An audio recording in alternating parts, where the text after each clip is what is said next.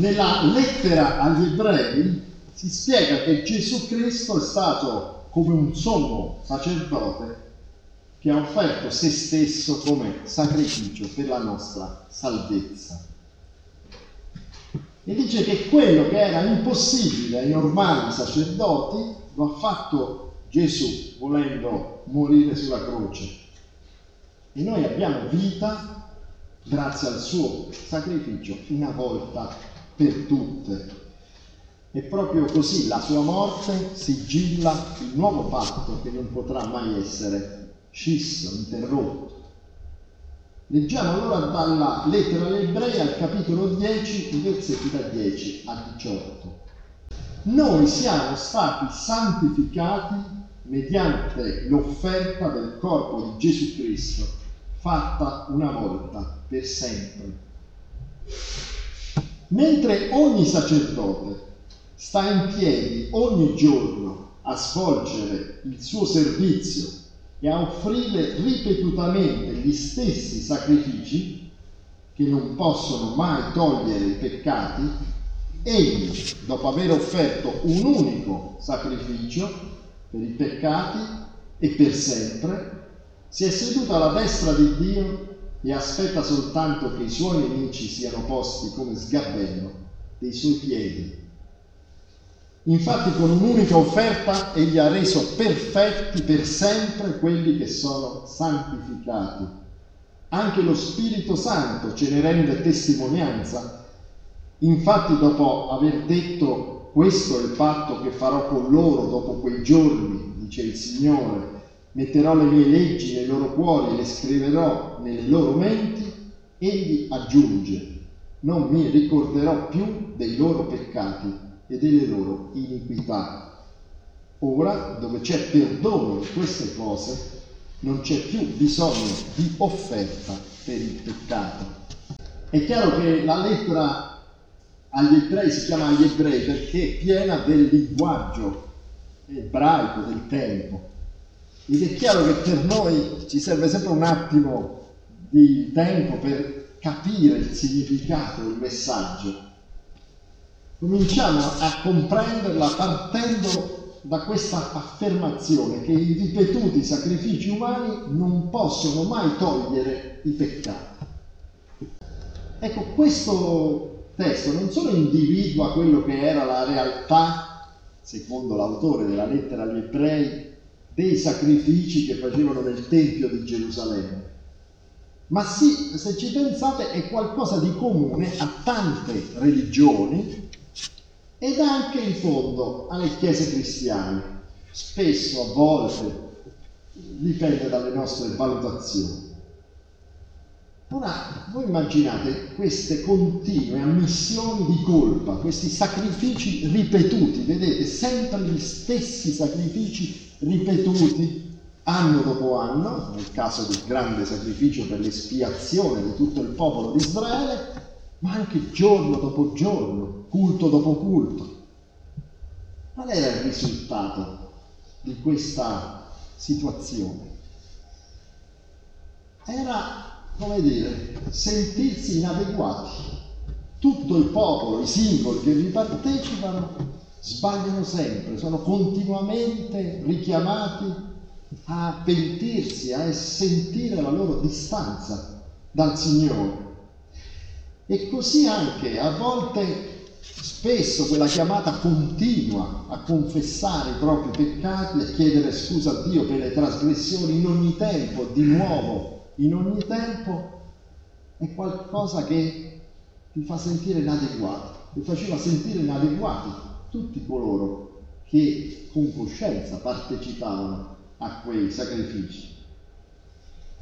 Detto in altre parole, nonostante sia giusto e sacrosanto annunciare che non siamo perfetti, che nella nostra azione in questo mondo c'è sempre anche qualcosa di sbagliato, anche quando pensiamo di stare a fare proprio la cosa più giusta, nonostante sia vero che abbiamo sempre e assolutamente bisogno del perdono di Dio, certe volte la ripetizione del doversi pentire, di non essere mai all'altezza del nostro Dio, quella ripetizione certe volte compiaciuta del fatto che il peccato ha sempre successo in questo mondo, sulla volontà umana, quell'indugiare su questa idea del pervertimento profondo della natura umana, alle volte finisce per essere una predicazione del peccato più che della grazia. E questo non lo possiamo ammettere.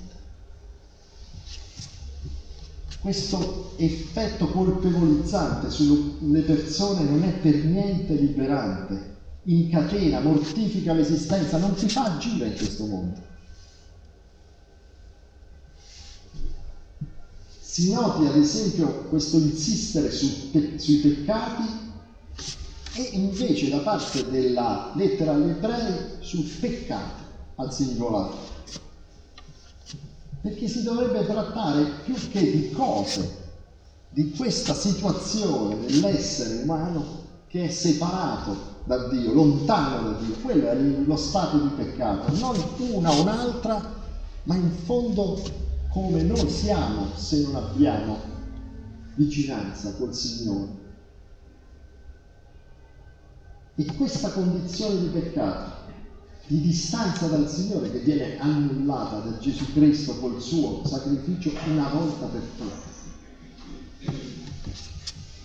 L'annuncio della grazia dell'Evangelo è essere vicini finalmente a Dio, non separati, nonostante la vita terrena sia piena di contraddizioni, di errori, di peccati vari e di varie nature. Allora voi vi potrete dire, ma questa mentalità del peccato, dei peccati, dell'inadeguatezza, diciamo, rispetto al Signore, ma dove sta in questo nostro mondo? Non dico nelle nostre chiese, ma in giro. Forse delle chiese, delle confraternite particolari l'hanno, ma adesso chi è? Chi è che ragiona ancora così? E io vi do ragione nella versione religiosa, più religiosa del termine, ma non in una visione più generale e più personale. Pensate a quante persone si sentono di vivere nell'errore, di sbagliare. Non ve lo diranno mai probabilmente, però c'è dietro quest'idea, sto sbagliando la mia vita a volte. Oppure ho fatto tante cose, ma quante veramente avrei il coraggio di dire che sono giusto?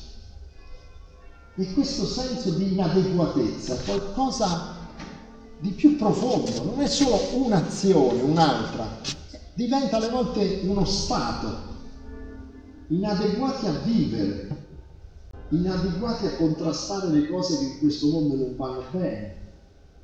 Senza forze, senza debolezze varie. Io azzarderei a dire che certe volte, quando vedete persone giovani che si sentono inadeguate rispetto al loro corpo per via della moda, di tutte quelle cose, ecco, stiamo sempre lì, questa idea di inadeguatezza a vivere veramente. L'idea di sbagliare sempre. Non c'entra solo col precetto religioso, ma è qualcosa che attanaglia la nostra umanità, ci fa sentire inutili a questa vita.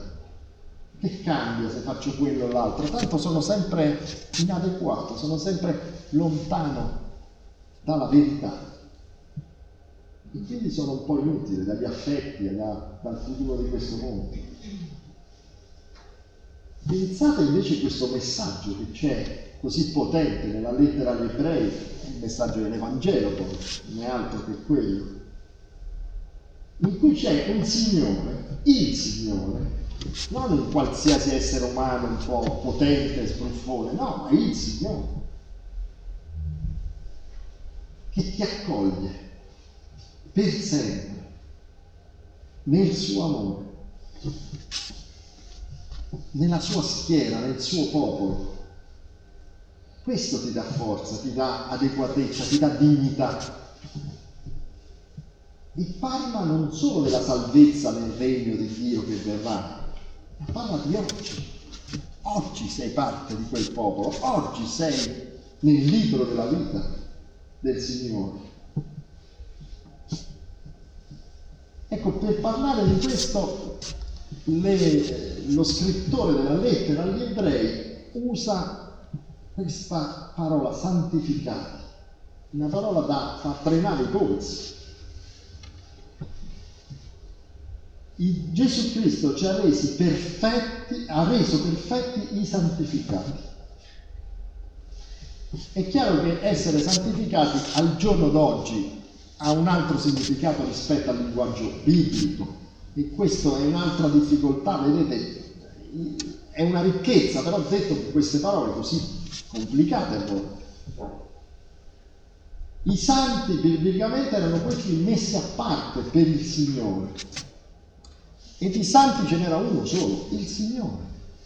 Cioè, una delle caratteristiche del Signore era espresso dicendo che Lui è il Santo, è santo. E non solo, nell'idea dell'Antico Testamento il Signore può ammettere alla sua presenza, vicino a Lui, solo chi è santo. E dunque tutti gli esseri umani non possono neanche vederlo, non possono avvicinarci. Certo, possono pregarlo, possono rivolgersi a Lui, possono ricevere la sua parola, possono ricevere anche assistenza, guida, liberazione, come dalla schiavitù d'Egitto, ma c'è sempre una certa distanza, un fossato, una cortina di separazione. Io uso cortina perché, lo sapete, lo trovate alla fine dell'Evangelo di Marco, di Matteo, quando la cortina del Tempio si rompe. E siamo lì, questa è l'idea. Non solo dunque c'era un rispettoso riguardo del Signore, un timore reverenziale del Signore, ma c'era anche da parte del suo popolo una paura esistenziale. Vicino al santo non posso essere vivo, posso essere solo annullato. Ecco, l'azione di Gesù sulla croce invece permette di andare al Signore senza alcun timore o paura o terrore, anzi. Gesù Cristo ci permette di presentarci al Signore così come siamo, senza essere distrutti, senza essere annientati.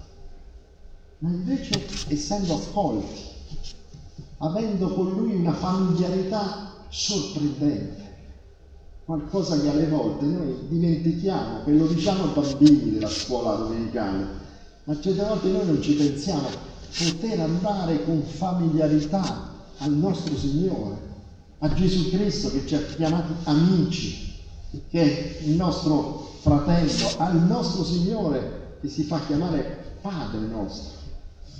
La volontà del Signore ci viene scritta nella mente e nel cuore. Vedete, è chiaro che ci rende possibile vivere, facendo anche cose positive, autentiche, ispirate dallo Spirito Santo. Questa familiarità col Signore ci rende possibile vivere una vita adeguata. Ecco, non sempre. Non sempre mi si dirà facciamo cose giuste e positive, non sempre siamo pieni d'amore per il nostro prossimo, bisogna riconoscerlo, ma lo sappiamo. Ma qui interviene un aspetto più interessante, se volete, che viene annunciato nel nostro testo. Ciò che ha fatto Gesù Cristo vale una volta per sempre. Una volta per sempre. Vedete che sicurezza, che pace viene da queste parole. Nonostante i tanti errori, le contraddizioni umane, nonostante i tanti sbagli della nostra vita, in Gesù Cristo siamo salvi, una volta per sempre. Questo è il nuovo patto e questo crea certezza nella vita. E non solo dà una pace interiore, perché tu veramente puoi sentirti angosciato dal tuo peccato, dal tuo errore, ma puoi sentire anche il perdono, la grazia, l'accoglienza di Gesù Cristo. Ma puoi cercare di vivere cercando la giustizia, non angosciandoti che poi non riuscirai fino in fondo a fare la strada giusta. La salvezza ci è donata per sempre. Quel senso di eterna inadeguatezza, quel senso di colpevolezza che a volte avvinghia e stringe e rende sterili chi ci crede, chi vive in quella situazione, è tolto in Gesù Cristo, adeguati a vivere. La nostra esistenza la possiamo condurre pienamente, grazie a Dio, grazie al nostro Signore che è intervenuto. Vedete, poi ci possono essere tanti aspetti che conseguono da questo. Un aspetto politico in generale potete vedere. Cioè, è chiaro che il messaggio di Dio poi lo potete vivere nelle varie posizioni della vita. Alle volte da parte dei re, dei grandi, in ogni tempo, c'era questa idea che i sottoposti non fossero adulti, no? Permettetemi una battuta un po' forse polemica, si sente parlare di Santo Padre, e un tempo c'era anche il piccolo padre, che era Stalin, tra l'altro. Che cosa presuppone quello? Presuppone che gli altri sono figli, magari amati, sicuramente amati, magari non minori, adulti, ma comunque sempre inferiori, subordinati. Il messaggio di Gesù Cristo, di questo patto che non si scinde per sempre, invece ti vuole adeguato a vivere. Ti vuole dire che tu puoi vivere in questo mondo da protagonista in qualche modo, da protagonista nelle tue cose, è chiaro. Non servono autorità umane che sanciscono la tua legittimità. Non serve la moda del tempo che dice che sei bravo. No, basta partire dall'annuncio di Gesù Cristo per giudicare, per vivere il mondo diversamente. Ecco, e questo vale per tante cose. Vale per certe interpretazioni religiose, certe filosofie esoteriche, in cui i loro fedeli sono sempre immaturi, colpevoli, che devono crescere, sapere prima di vivere. E se diventano santi, nel senso di perfetti, allora sono veramente superiori agli altri. No, nella direzione cristiana noi possiamo essere umili, ma non umiliati. Possiamo sapere dei nostri errori, ma non in disperazione.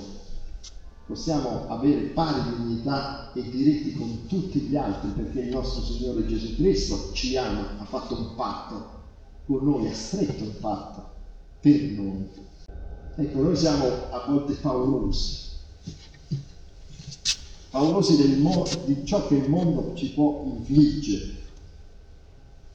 Ma questo messaggio non è solo che ci rende, come dire, adeguati a vivere questa vita, ci fa sentire cittadini del popolo di Dio e dunque coloro che possono vivere cercando giustizia, pace, amore.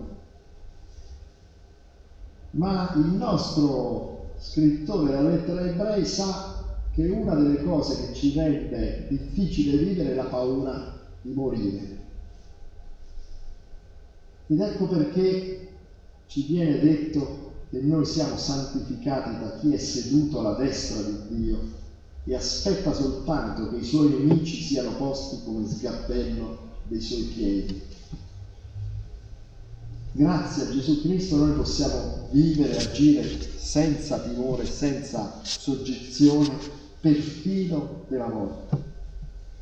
E allora le nostre azioni sono inquadrate in questo fine, in questa prospettiva, che ci sia giustizia, che tutte quelle cose che mortificano la vita, sono contro la vita, che uccidono, che tolgono la speranza, la dignità, siano alla fine sconfitte. In questa prospettiva noi agiamo, senza un timore esistenziale, senza disperazione. Noi dunque non saremo fanatici, sappiamo che noi sbagliamo 70 volte 7 a ogni giorno, per citare la Bibbia, ma noi possiamo agire, tentare, vivere con questa consapevolezza che ci viene dall'annuncio dell'Evangelo. Una volta che finalmente capiamo come agire in una certa situazione o in un'altra, possiamo andare senza angosce, senza turbamenti e senza impedimenti per cambiare questo nostro mondo.